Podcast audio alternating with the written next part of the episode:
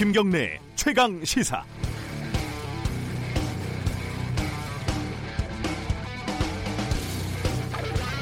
오랜만에 가슴이 따뜻한 뉴스였습니다. 전두환 전 대통령님께서 알츠하이머에 걸려 광주에서 열린 재판에 참석하지 못했다는 소식을 듣고 얼마나 마음을 졸였는지 모릅니다. 하지만 역시 기우에 불과했습니다.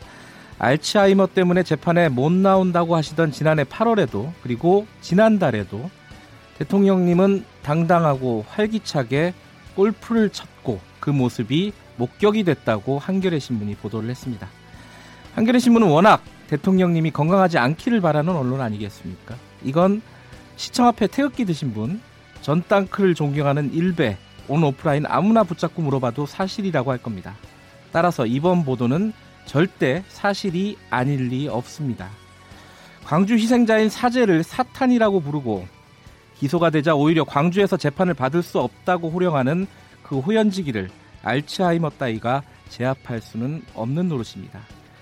건강한 대통령님을 멀쩡히 놔두고 와병 중이라고 호들갑을 떨던 주위 간신배들을 엄히 꾸짖어 주시기를 바랍니다. 그리고 골프채를 휘두르며 그린을 거닐듯 보무도 당당하게 재판정에 서시기 바랍니다. 1월 17일 목요일 김경래 최강시사 따뜻하게 시작합니다.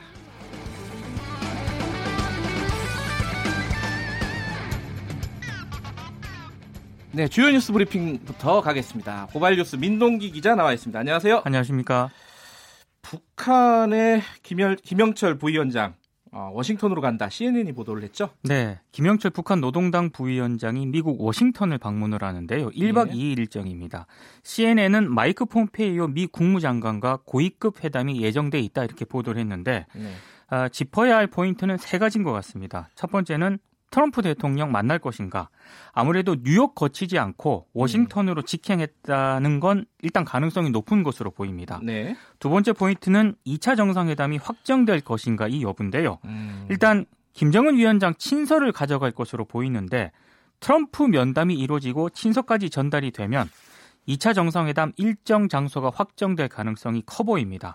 그리고 미국이 북한에 계속 선 핵폐기 입장을 요구를 해왔는데 한발 물러설 것인가도 관심거리입니다. 협상이니까 뭐 서로 간에 대화의 여지는 있겠죠. 그렇습니다. 자, 그 관련해서 김정은 위원장이 이제 우리 쪽에 답방을 하는 날짜를 보도한 신문들이 있어요. 국민일보하고 서울신문이 오늘 일면에서 보도를 했는데요. 예. 똑같은 내용인데 서로 단독이라고 보도를 소스가 같나요 혹시? 그런 것 같습니다. 지금 청와대 쪽인 것 같은데요. 예. 김정은 북한 국무위원장이 3월 1일 서울을 다 방문하는 방안이 급부상하고 있다는 그런 내용입니다. 네. 뭐 답방 자체도 역사적인 사건인데 만약에 3.1절에 남북 정상이 함께 기념사를 밝히게 되면 이게 사실로 확인이 되면 초유의 일이 되는 그런 셈인데요. 예. 확정은 아니고 하나의 가능성입니다. 아직까지 예. 구체적인 협의도 진행되지 않았다고 하는데요. 일단 북미 정상회담 일정과 맞물려 있기 그러니까요. 때문에 예. 북미 정상회담이 2월 중순 이후에 만약에 개최가 되면 3.1절 답방은 좀 현실화되기 어려울 가능성이 있습니다. 누군가 그랬으면 좋겠다라는 소망을 밝힌 게 아닌가 이렇게 네. 추측도 돼요. 네. 방금 오프닝에서도 말씀드렸는데 전두환 전 대통령이 골프 치는 모습이 목격이 됐다 이런 보도가 있었어요? 두 번 목격이 됐는데요. 예. 지난해 8월쯤입니다. 아무래도 이제 광주지법에서 첫 재판이 열린 무렵이었는데 그렇죠. 강원도 홍천군의 한 골프장에서 지인들과 골프를 즐겼다고 합니다. 해당 골프장 직원이 증언을 했기 때문에 거의 확실한 것 같고요. 네. 그리고 지난달 6일에는 이 전두환 씨가 이순자 씨와 함께 골프장에서 목격이 됐는데 첫 번째 목격자가 이런 얘기를 했습니다. 식당에 갔더니 전두환, 이순자, 여성 1명, 남성 1명 이렇게 4명이 앉아서 음식을 먹고 있었다 이렇게 얘기를 했고요. 또 다른 목격자는 지팡이라든가 누구의 도움을 받지도 않았고 걸어다니면서 골프를 쳤고 카트도 안 타고 잘 걸었다 이렇게 얘기를 했거든요. 원래 굉장히 건강하신 분이에요. 그죠? 그렇습니다. 예. 예전에 축구선수도 하셨고 그렇죠. 권투도 잘했다는 네. 예. 사실 저는 골프를 쳐본 적도 없고 골프장 가본 적도 없는데요. 예. 한 신경정신과 전문의가 이런 얘기를 하더라고요. 골프는 인지가 굉장히 필요한 운동인데 만약에 골프를 잘 쳤다면 알츠하이머는 거짓말이다. 이렇게 얘기를 하고 있습니다. 이게 이번에 구인영장 발부했으니까 뭐 이번에는 가겠죠 아마? 가야 되지 않을까요? 지금 이런 상황이라면. 예. 네. 자, 이 기사 보고 저도 굉장히 놀랐어요. 그렇습니다. 네. 자, 민주당 얘기 좀 해보죠. 이 민주당이 별로 최근에 악재가 많아요, 지금. 네, 일단 서용교 의원인데요. 예. 당 원내 수석 부대표를 맡고 있습니다. 그런데 국회 법사위원 시절 때 사법농단 핵심 인물인 임종헌 전 법원행정처 차장에게 재판 청탁을 했다, 이런 의혹이 제기가 됐습니다. 이때가 야당 시절이에요? 또? 야당 시절입니다. 그래서 더 논란이 제기가 되고 있는데요. 예. 지인 아들이 강제추행 혐의로 재판 중이었는데 구속 가능성이 있다는 얘기를 듣고 국회에 파견 중인 판사를 의원실로 불렀고 네. 벌금형으로 받게 해달라, 이런 취지의 부탁을 했다는 겁니다. 네. 서 의원은 의혹을 전면 부인하고 있는 상황입니다만 당시 국회에 파견 중인 판사 있지 않습니까? 네. 보고가 확인이 됐고요. 그리고 당시 법원장이 사건 담당 판사를 불러서 이런 건 막아줘야 하는데 그러지 못해 미안하다, 이렇게 말한 것도 확인이 됐습니다. 아. 그동안 민주당이 사법농단 사건 이 진상규명을 촉구해왔다는 점에서 상당히 당혹스러운 그런 입장인데요. 민주당은 일단 진위 여부를 조사한 다음에 징계 여부 등을 결정할 방침입니다. 서영교 의원이 이 검찰 소환은 거부를 했다 그러고 그렇습니다. 서면 네. 조사를 했다 그러는데 네. 거기서도 전면적으로 부인하진 않았더라고요. 네. 만난 거는 맞는데 네. 이런 부탁은 안 했다, 뭐 이런 정도? 그렇습니다. 그런데 그렇죠? 언론이 보도한 이후에는 전면 부인하는 쪽으로 가고 있습니다. 그러니까 그 태도가 만약에 이게 실제로 재판 청탁을 한 걸로 결론이 나면은 네. 정치적으로 이걸 책임을 져야 되는 부분인 것 같아요. 거짓말을 한 거잖아요. 만약에 그게 확인이 예. 되면은 민주당에서도 좀 강력한 조치가 필요하지 않나, 이런 생각이 좀 듭니다. 예. 뭐 서영교 의원은 그렇고 손혜원 의원 논란도 있습니다.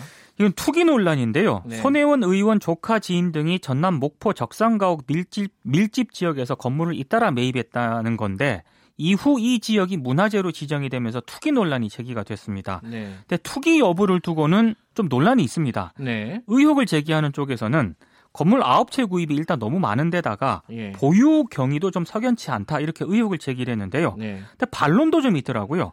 손 의원이 그동안 목포구시가지 보존 가치를 공개적으로 얘기를 하고 다녔기 때문에 이거 알만한 사람들은 다 아는 얘기인데다가 네. 도심과 거리가 먼 구도심에 투기를 한다는 게 조금 논리적으로 말이 안 된다, 이런 반론도 있는데 제가 봤을 때 의혹의 핵심은 네. 이 국회 문화체육관광위원회 민주당 측 간사잖아요. 네. 그래서 손 의원이 이거를 미리 사전에 알았느냐, 알만한 위치에 있었기 때문에 이게 핵심인 것 같은데요. 일단 손 의원은 SBS가 보도한 내용을 전면 부인하고 있는 그런 상황이고요. 네. 어제 SBS가 후속 보도를 통해서 차명거래 의혹도 제기를 했는데 손 의원은 SBS에 대해서 법적 대응 방침을 밝힌 상황입니다. 네. 민주당은 진상조사 이후에 문화체육관광위원 사보임 여부 등을 결정할 방침입니다. 이게 저도 뉴스를 쭉 보니까 네. 아직은 조금 뭐랄까요, 유보적이라고 할까요? 어느 이건 쪽이 좀 논란이 좀 있더라고요. 예. 네. 너무 많이 산 건 맞아요. 그렇습니다. 그리고 뭐 지인도 있고 자기 가족들도 친지들도 있고 그죠? 보좌관도 있고 이러니까요. 예. 그리고 어제 SBS 보도를 보면은 그 차명이라는 주장을 그렇습니다. 친척이 직접 했잖아요. 직접 했기 때문에 집안에 좀 문제가 있지 않나라는 생각도 예, 들고 뭐 이게 어떻게 진행이 될지는 모르겠지만은 네.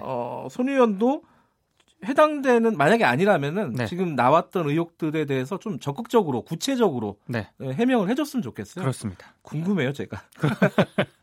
자, 국민연금 소식인데 이 스튜어드십 코드라고 하죠. 이 주주권을 행사하겠다, 국민연금이. 네. 어떤 내용입니까, 이거는? 대한항공과 한진칼이 대상인데요. 총수 일가의 일탈 배임 때문에 대한항공과 한진칼의 기업 가치가 떨어지지 않았습니까? 네. 근데 이제 국민연금이 이 기업들에 투자를 했거든요. 네. 손해를 봤다, 이런 얘기입니다. 그래서 그 책임을 묻는 차원이라고 하는데 네. 국민연금은 대한항공의 2대 주주이면서 한진칼의 3대 주주입니다. 네. 주주권 행사 범위라든가 여부는 전문가로 구성된 위원회에 맡겨서 검토를 하기로 했는데요. 네. 만약에 이제 대한항공과 한진칼의 주주총회가 3월에 열릴 예정인데 네. 주주권 행사가 최종 결정이 되면 조양호 이사 연임을 반대할 수도 있고요. 네. 사회이사 선임과 해임 등과 관련해서 다양한 수위의 권리 행사가 가능합니다. 아하. 네. 조양호 회장은 이번에 청와대 초청도 못 받고 그렇습니다. 떨고 있겠네요. 여기까지 듣겠습니다. 고맙습니다. 고맙습니다. 고발뉴스 민동기 기자였습니다. KBS 1라디오 김경래 최강시사 듣고 계신 지금 시각은 7시 35분입니다.